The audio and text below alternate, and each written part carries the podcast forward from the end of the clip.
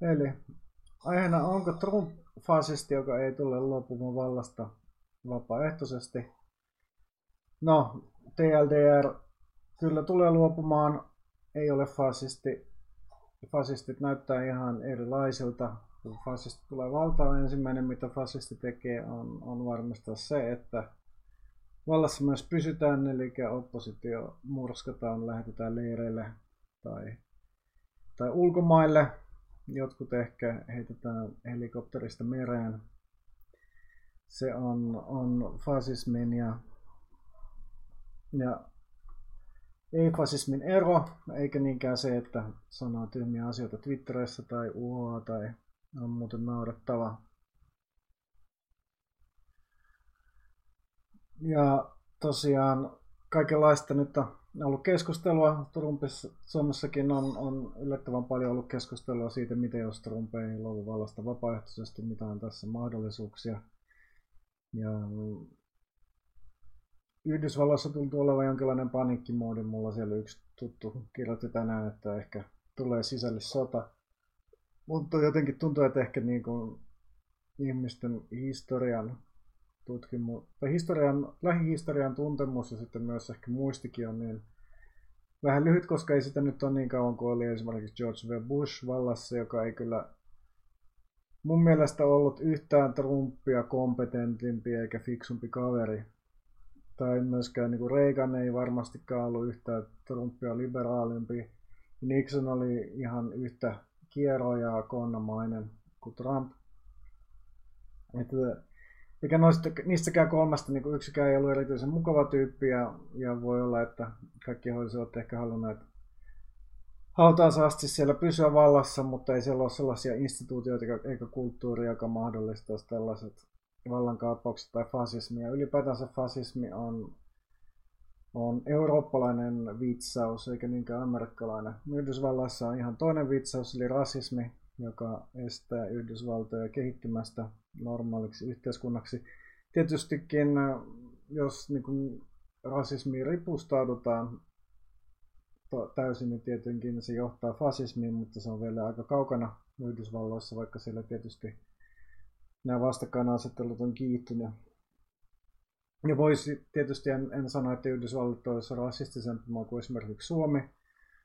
Suurin osa Yhdysvalloista saattaa olla jopa vähemmän rasistinen, mutta Suomessa tämä rasismi ei sillä lailla estä yhteiskunnan, on estänyt yhteiskunnan kehittymistä toistaiseksi niin kuin Yhdysvalloissa, jossa tosiaan niin kuin pääpoliittinen vääntö on, on viimeisten vuosikymmenen ajan ollut se, että ei, ei haluta siellä jakaa kakkua niille vähemmistöryhmille, jotka, joita ikään kuin pidetä siellä tasavertoisena ihmisenä tai ainakaan niin ei sillä lailla samaistuta, että siellä kaiken tämän niin hyvinvointivaltio esteenä ajattelu, että joku siellä, siellä työtä vieroksuva musta tai latino tai joku, joku vääränlainen tyyppi voi sitten saada jotain näistä sosiaalietuisuuksista, minkä takia siellä monilta osin meininkin aika sellaista kehitysmaa laista, mikä on siellä täysin niin kuin poliittinen valinta.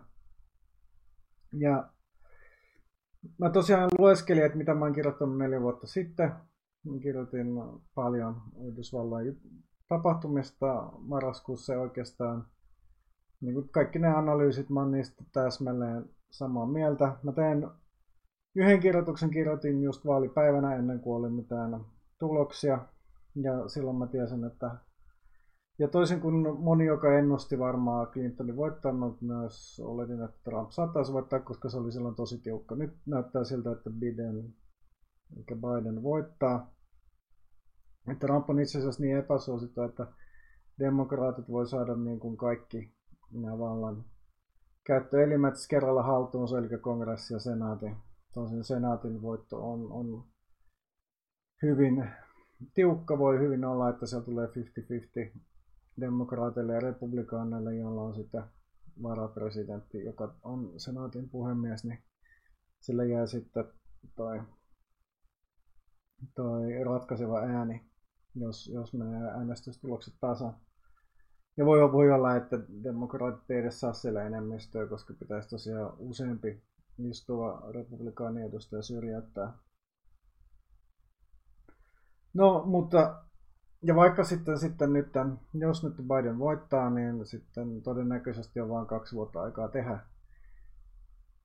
sen politiikkaa toteuttaa, koska, koska Jenkeissä tosiaan niin sekä kongressi että senaatti voi aika tehokkaasti sabotoida kaikki presidentin aloitteita, vaikka se onkin presidenttivetoinen järjestelmä ja helposti voi kahden vuoden päästä sitten republikaanit voittaa vähintäänkin senaatin takaisin. Ja viimeisen 30 aikana on tosiaan ollut vain kaksi jaksoa, jolloin demokraateilla on ollut kahden vuoden ajan, ajan niin kuin sekä kongressi että senaatti, että oli Obaman ekat kaksi vuotta ja sitten Clintonin ekat kaksi vuotta. Ja Obama sentään sai ainakin sitten tämän, tämän sairausvakuutuslainsäädännön uudistuksen, eli vähän, vähän useampi ihminen pääsi sairausvakuutuksen piiriin kuin aikaisemmin ollut Jenkeissä sen alkuaikoina, mutta sitten loput kuusi vuotta Obamaa ei oikeastaan ollut kauheasti mitään mahdollisuuksia mitä tehdä, mutta Clintonin sitten Clintonin tulokset jäi lähinnä sitä, että se romutti sitäkin vähäistä hyvinvointivaltiota, mitä Jenkeissä oli olemassa ja myös kasvatti paljon vankipopulaatioita, että mulle, että, että, että tietysti tässä oli, nämä asiat tapahtuu oikeastaan sen jälkeen, kun Clinton oli menettänyt enemmistö kongressissa republikaaneille ja sitten näille ehkä sitten yritettiin saada kannatusta tai vetää vähän konservatiivien kannatusta demokraatille ja jotain, mutta Clintonin aikana ei kyllä ainakaan mitkään asiat mennyt parempaan suuntaan Amerikoissa. Ja voi olla tosiaan, että toi, toi Biden haaskaa senkin kahden vuoden ikkunan, mikä silloin mahdollisuus jotain muuttaa, koska ei vaikuta kovin ehkä hahmolta, joka olisi kiinnostunut päättäväisesti sitä maata johonkin kehittämään. Mutta tosiaan ehkä juttu, mitä ei ole täällä Suomessa kauheasti kukaan seurannut tai ollut kiinnostunut, on noin osavaltiovaalit, jotka myös näiden niin kuin kolmen muiden vaalien lisäksi järjestetään vielä samanaikaisesti. Ja osavaltiotasolla demokraateilla on asemat oikeastaan huonommat kuin millään näillä ylemmillä tasoilla. Että, että kaikki oikeastaan esimerkiksi nämä vaankielen osavaltiot, mistä nyt paljon keskustellaan, niin kuin kaikki tietää Jenkkien vaaleissa, presidentinvaaleissa, vaan muutama osavaltio oikeastaan ratkaisee. Eli näitä on tällä hetkellä esimerkiksi Iowa, Pennsylvania, Florida, Ohio, Arizona, osavaltioita, joidenka, joidenka Pohjois-Carolina, North Carolina on vielä siellä nämä ne osavaltiot, jossa suunnilleen menee äänet tasa ja näiden sitten tulos sitten oikeastaan ratkaisee, että millä, kumpi näistä presidenteistä saa enemmän miehiä. Mutta kaikki nämä osavaltiot näitä itse asiassa tällä hetkellä republikaanit hallitsee. Ja pidemmällä aikavälillä nyt kun koko tämä niin vaalijärjestelmällä kikkailu on, on tullut tosi olennaiseksi, niin se voi vaikuttaa paljon erityisesti niin kuin kongressivaalien tuloksiin, ja koska nyt tämän vedetään tänä vuonna järjestetyn väestölaskennan perusteella vedetään vaalipiirien rajat uusiksi, ja niitähän voi niin manipuloimalla sitten saada omalle puolueelle vaikka kuinka vahvat edut, että periaatteessa vaikka niin kun olisi vain pieni enemmistö tai edes vaikka niin kuin periaatteessa on teoriassa mahdollista vetää vaalipiirirajat niinkin, että niin kuin vaikka pienellä vähemmistölläkin saa oikeastaan kaikki paikat. Tai kaikki paikat miinus yksi paikka. Tai kaikki paikat miinus muutama paikka kongressivaaleissa. Että että vaalipiirien rajamanipulointi on tehokas keino ja sitten myös sitten tietysti nämä kaikki vaalijärjestelmämanipulointiot voi esimerkiksi tehdä vastapuolueen alueelle tosi vähän äänestyspaikkoja tai sitten rajoittaa postiääniä, mitä toinen puolue käyttää enemmän. Nämä on strategioita, joiden merkitys saattaa Jenkeissä kasvaa, koska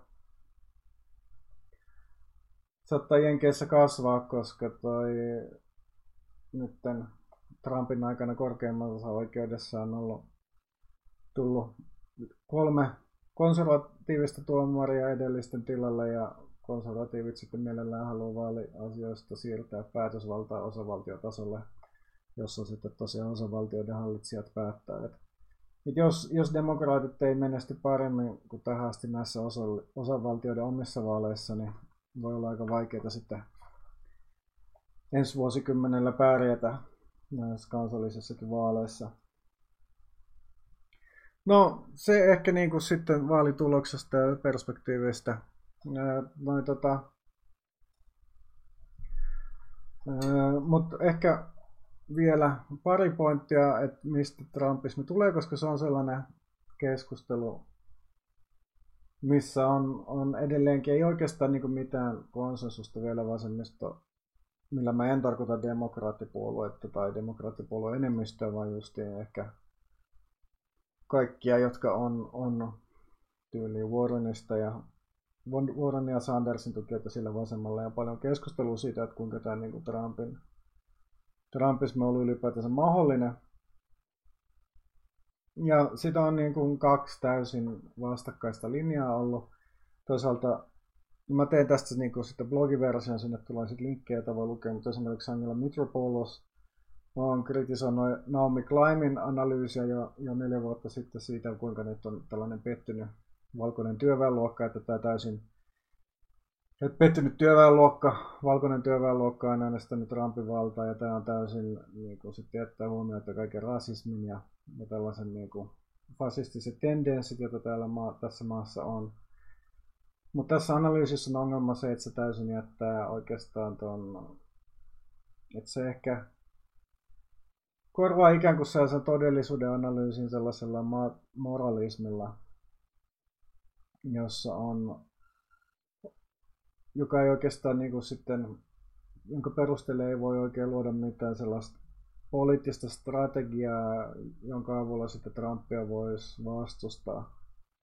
Et jos, ja jos katsoo, mitä Yhdysvalloissa on tapahtunut viimeisen neljän vuotta aikana, niin kyllä Trump on niin kuin aika paljon just antanut sitä, mitä on luvannut valkoiselle työväenluokalle. Siellä on niin kuin isolla kädellä kasvatettu budjettivaihetta verotusta on laskettu, mikä sitten taas on, on heijastunut kysynnän kasvua työpaikkoihin. Että se politiikka on ollut sellaista, mitä mä kutsun oikeasta keynesläiseksi, vaikka keynesläisyys ei edes lähtökohtaisesti tietenkään ole vasemmistolaista, mutta Euroopassa, siis erityisesti Suomessa se on asia, mistä lähinnä vasemmistoliitto jonkin verran demarit on puhunut, että pitäisi tehdä tällaista avokätisempää rahapolitiikkaa, avokätisempää finanssipolitiikkaa, ehkä jakaa ihmisille helikopterirahaa tai vähintäänkin sitten esimerkiksi tämä keskuspankkien osakeostajia, jotka sitten, sitten luo, pitää yllä kokonaiskysyntää tällaisessa talouskriisin olosuhteessa, ja tätähän Trump on tehnyt, tosin tietysti enemmänkin jakanut enemmän rahaa rikkaille, mutta kyllä sieltä niin kuin on, on köyhillekin työssä käyville rahaa jonkin verran tullut ja, ja se on ihan kiistämätöntä, että koko tämän yli 10 vuotta sitten kestäneen finanssikriisin aikana Yhdysvalloissa on mennyt paljon paremmin kuin Euroopassa, ehkä ihan alkuvuosia lukuottamatta. Ja välillä työttömyys ehti olla jopa ihan ennätysalhaalla. Ja mä oon ihan varma, että ilman tätä koronaa Trump olisi voittanut nämä vaalit. Ja se on oikeastaan se niin kuin, Yhdysvaltain liberaalia demokraattia tragedia, että ne ei ole toisaalta uskaltanut tehdä tällaista. No, suurimman osa näistä ei ole voinutkaan tehdä tällaista, koska tosiaan Obamallakin oli vain kaksi vuotta aika ylipäätänsä tehdä mitään ennen kuin menetettiin kongressiin. Ja, ja senaatin enemmistön tuen, mutta ei myöskään uskaltanut tehdä tällaista politiikkaa, mikä Trump on tehnyt. tehnyt. Ja luonut tosiaan näitä työpaikkoja erityisesti sitten, jos niin kun yritetään tehdä jotain ympäristöpolitiikkaa, niin, niin jollakin tavalla sitten pitäisi kompensoida kaikki nämä työpaikat, jotka tämä ympäristöpolitiikka väistämättä tulee, tulee viemään. Mutta saa nähdä, että uskaltaako Biden, Biden sitten, sitten kylvää rahaa tällä tavalla, koska sinänsähän Amerikassa ei ole rahasta mitään pulaa, että niin kauan kuin on reservivaluutta tai maailmassa Yhdysvaltain dollari, niin, niin sillä ei ole kauheasti väliä, että onko se budjetti vaje siellä 100 vai 200 vai 300 prosenttia niiden kansantuotteesta. Mutta joo, ehkä sitten, sitten lopuksi pari sanaa vielä sit siitä, että mitä Trump on lopulta sanoi aikaan, koska mä, no tää oli ehkä tällainen niin tää sitten tämän narsismiosasto, koska mä halusin vain itse katsoa, että mitä mä oon, oon ennustanut neljä vuotta sitten ja totesin, että olen ollut monessa asiassa täysin oikeassa, erityisesti just tässä niin Trump-talouspolitiikka-osiosta, siitä miten Trump tulee tekemään elvyttävää ja tällaista löysää talouspolitiikkaa ja se tulee varmasti myös onnistumaan. Mutta lisäksi tosiaan mulla oli jotain muuta. Ja ennen vaaleja mä tosiaan jo, jo, jo oletin, että varmaankin tulee sairausvakuutukseen pääsyä Trump rajoittamaan, mutta tässä mä olin itse asiassa väärässä sikäli, että kongressi siitä huolimatta, että siellä oli niin kuin republikaanin enemmistö Trumpin valtakauden alkuvaiheessa, niin, niin nekään ei uskaltanut tätä Obamacare, eli Obaman sairausvakuutusohjelmaa kauheasti leikata. Trump on itse pyrkinyt sitä sabotoimaan niin kuin presidentin pallilta eri keinoin, mutta kokonaisuudessa ei antamalla no, kaikenlaisia niin kuin sitä osaa, mikä varsinaisesti suoraan riippuu presidentin vallankäytöstä, niin on, on pyrkinyt vaikeuttamaan sairausvakuutuksen laajentamista, mutta se nyt ei ole kokonaisuutena kau, kau, kauheasti onnistunut itse asiassa, kun mä tein taustatyötä tätä lähetystä varten, niin mä huomasin, että, että tämä Obamacarein käyttö on jopa laajentunut jonkin verran. Osavaltioissa on tullut seitsemän osavaltiota lisää, ne oli 31, nyt oli 38 osavaltioita, jotka Obamacare käyttää. Et se on erittäin niin kuin, suosittu ollut ohjelma ja, ja sitä ei ole niin kuin, Trump kauheasti, vaikka on ollut kovat puheet, niin ei ole kauheasti pystynyt siitä niin kuin, tuhoamaan. No ennustin myös, että varmaan poliisiväkivalta tulee jatkumaan entistä mallia. tuolla on, on, se oli ihan, no tietysti toteutunut, mutta sekään ei oikeastaan sieltä niin paljon presidentin vallasta riippuu, että suurin osa näistä poliisin murhaamista mustista niin murhataan ihan demokraattien kontrolloimissa osavaltiossa demokraattien, erityisesti demokraattien kontrolloimissa kaupungissa, että se ei ole asia, mikä välttämättä tulee ainakaan kovin nopeasti tai ylipäätänsä Bidenin aikana muuttuu. Eli kysymys arvio, kuinka pahat mellakat tulee tulosta jälkeen. No, en itse asiassa oleta, että tietysti jos kävisi niin, että Trump voittaisi, niin varmaan mellakoita tulisi, mutta ei välttämättä sen isompia kuin oli esimerkiksi keväällä. Ja keväällä nämä ehkä kuitenkin liittyy paljon just tällaisiin alueelliseen tyytymättömyyteen mutta varmaan tosiaan, mutta tuo Bidenin voitto, en usko, että Trumpin kannattajat, kannattajat niin kuin sitten saa niin isoa rähinää aikaiseksi. Tietysti voi olla jotain yksittäisiä ampumistapauksia, jos on niin kuin vasta mielenosoituksia, niin sitten niin Trumpin kannattajan vasta mielenosoituksia, niin sitten siellä jotain tapahtuu, mutta mä en tosiaan, kaikki tämä, se on vielä aika kaukana tosiaan, että tällainen, että että okei, viimeisen vuoden aikana on ollut useita ampumatapauksia, on useita niin kuin sekä Trumpin puolustajia että, että antifasisteja on päässyt hengestään, mutta siltikin äh, kaikki tämä sisällissotaspekulaatiot musta tuntuu tällä hetkellä tosi ennenaikaisilta No, sitten vähän muita ennustuksia, mitä mä tein. Mä ennustin, että Trump ei tule karkottaa enempää ihmisiä Yhdysvalloista kuin Obama. Tässä mä olin täysin oikeassa. Trump ei ole karkottanut läheskään yhtä paljon. Obama aktiivi, isompana karkotusvuotena Obama karkotti yli 400 000 siirtolaista. Trump ei ole missään vaiheessa pystynyt karkottamaan edes 300 000 siirtolaista vuodessa, eli Eli niin kuin Yhdysvalloissa jo olevien siirtolaisten suhteen itse asiassa Obaman politiikkaa voi ihan hyvin sanoa jopa rasistisemmaksi kuin Trumpin. Tosin tietysti niin varmaan vaikuttaa se, että ei välttämättä ole enää yhtä paljon helposti karkotettavissa olevia siirtolaisia. Monet alueethan on myös, myös tehnyt paikallisia karkotusmoratorioita ja tai niin kuin ei tee yhteistyötä liittovaltion kanssa siirtolaisten karkottamiseksi. Että voi tietysti riippua olosuhteista ja siirtolaisten tendensseistä. Esimerkiksi Meksikosta ei enää läheskään yhtä paljon muuta Yhdysvaltoihin ihmisiä kuin aikaisemmin. Toisaalta mä en itse osannut odottaa tätä niin muslimien maahantulorajoituksia. Se oli mulle ehkä asia, mitä mä itse tullut ajatelleeksi, että voiko tällaista tapahtua. Nythän tosin tässä maahantulorajoituksen piirissä on esimerkiksi Pohjois-Korea ja Venezuela ja tällaista, että se on tällainen laajempi, laajempi valtapoliittinen juttu, eikä sitten tietenkään esimerkiksi Saudi-Arabia tai, tai Persianlahden valtioita niin kohdistu mitään vastaavia rajoituksia, että, että se on enemmänkin tällainen poliittinen toimi. No, mä ennustin, että, että Trump tulisi aloittaa vähemmän todennäköisesti sotia kuin Clinton. Tätä on tietysti vaikea tarkistaa, että mitä, mitä olisi Clinton tehnyt, koska ei, sitä ei tiedetä mutta se on totta, että Trump ei ole aloittanut varsinaisesti yhtäkään uutta sotaa toisaalta. Siellä myöskään lopettanut yhtäkään vanhaa sotaa. Mutta mä en justinkin turvallisuus- ja politiikan aloilla vaikuttaa siltä, että demokraateilla ja republikaaneilla on nykyään juurikaan eroja.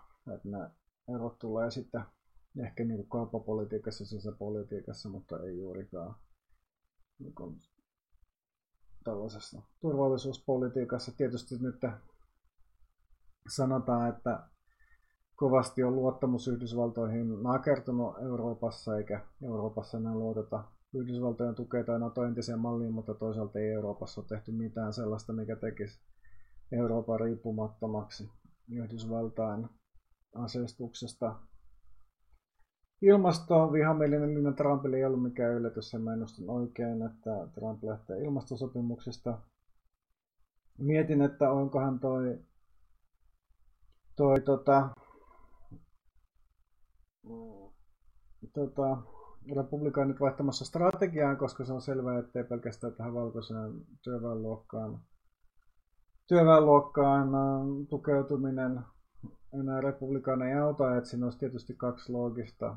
Silloin neljä vuotta sitten mä mietin, että siinä olisi niin pari loogista mahdollisuutta muuttua, että republikaanit saattaisi tulla kaikkia niin kuin tällaisen yleisrasistiseksi puolueeksi. No sitä ne oikeastaan tavallaan onkin jo nyt, mutta vielä en, enemmän niin kuin justiin tähän vastakkaisettelun perustaa, tai sitten toisaalta olla enemmän just tällainen populistinen työväenluokan puolue, että sitten yrittää saada myös jonkin enemmän työväenluokan naisia ja, ja mustia ja, ja latinoita äänestämään itseään, mutta tätä kehitystä nyt on niin nähtävissä toisaalta Trumpin suosio mustien parissa ja latinoiden parissa on ilmeisesti jonkin verran noussut, varmaankin just talouspoliittisista syistä, mutta se ei ole vielä läheskään niin laaja, että voisi sanoa, että republikaanit olisi luopumassa tästä niiden valkoisuuden strategiasta. Tämä tulee ehkä sitten esiin, jos Trump hävii, jos ja kun Trump hävii vaalit, että mistä se saa sitten mistä republikaanit sitten vastaisuudessa tulee saamaan ääniä, koska niiden oma tämä demografinen ryhmä vähenee, niin kuin kaikki puhuu. No ennustin, että Trump tulee nimittäin konservatiivituomareita, jotka ei kuitenkaan välittömästi muuta asioita radikaalisti. Se meni oikein. Ennustin, että tuloerot kasvaa, siitä ei ole vielä selkeitä tilastoja, mutta on arvioita, että näin on käynyt. Ennustin, että TTIP-sopimus lentää roskiin tai haudataan vähin äänin, onnistuu oikein, mutta muuten mä olisin olettanut, että Trump ei ehtisi radikaalisti kauppapolitiikkaa muuttamaan, mutta kävikin niin, että Trump tosiaan, niin kuin oli luvannut, niin neuvotteli jotain sopimuksia uusiksi, esimerkiksi NAFTA sopimuksen uuden, uuden iteraation, mutta toisaalta kun mä luin asiantuntijan mielipiteitä, niin siellä oli paljon näkemyksiä, että, että todellisuudessa näissä on niin kauheasti mitään isoja muutoksia. Mutta joo, ei, ei näytä tosiaan turvallisuuspolitiikasta vielä, että Venäjä edelleenkin ehkä tukee enemmän Trumpia näissä vaaleissa, mutta ei sielläkään, sielläkään varmaan uskota, että, että Trumpin valtanousu olisi muuttaisi asioita isosti tai parantaisi Venäjän asemaa tai parantaisi suhteet Venäjään, se on ehkä enemmän sellaista ideologista, ideologista sanotaan solidaarisuutta, että halutaan olla semmoisen niin konservatiivisen ja perinteisemmän seksistisemmän ja, ja patriarkaalisemman voiman puolella vaaleissa. Mutta tosiaan jotkut on ennustanut, että Biden olisi vielä niin kuin paljon, todella paljon tiukempi Venäjän linja tai kuin Trumpilla, mutta tähän en, en usko. Mutta joo, on ehkä mutta joo, mä vaan osittain itteni vuoksi mua kiinnosti, että miten mun ennustukset oli käynyt toteen. Mä oon ihan tyytyväinen noin plus minus 50 prosentin tarkkuuteen. Mutta ei toisaalta se nyt ollut mikään vaatinut mitään isoa ennustajan kykyä, että Trump ei ollut tekemässä mitään fasistista vallankaappausta. Ei ollut neljä vuotta sitten eikä nyt. Ja varmaankin on asioita, jotka muuttuisi, jos Biden voittaisi, mutta isoimmat tavallaan Yhdysvaltain ongelmat on sellaisia, että niihin ei, ei niin kuin yhdet eikä kahdetkaan presidentin vaalit vaikuta. Ja enemmänkin sitten, sitten vaikuttaa, että mitä siellä on kansanliikkeitä ja mitä, mitä protesteja. Mutta joo, ehkä tässä oli se, mitä mua kiinnosti tällä kertaa. Jos on jotain kysymyksiä, niin, niin voi kysellä. Ää, en tiedä, mikä on seuraavan lähetyksen aihe. Mä oon pidemmän aikaa voi olla sotasillisyydestä ja sitten mulla on myös yksi aktivismi kautta suora toiminta juttu, mitä mä oon puuhaillut ja sitten Venäjäksi edelleenkin. Edelleenkin on feministiteema ja vanha juttuja, mitä mä oon kääntänyt Venäjäksi.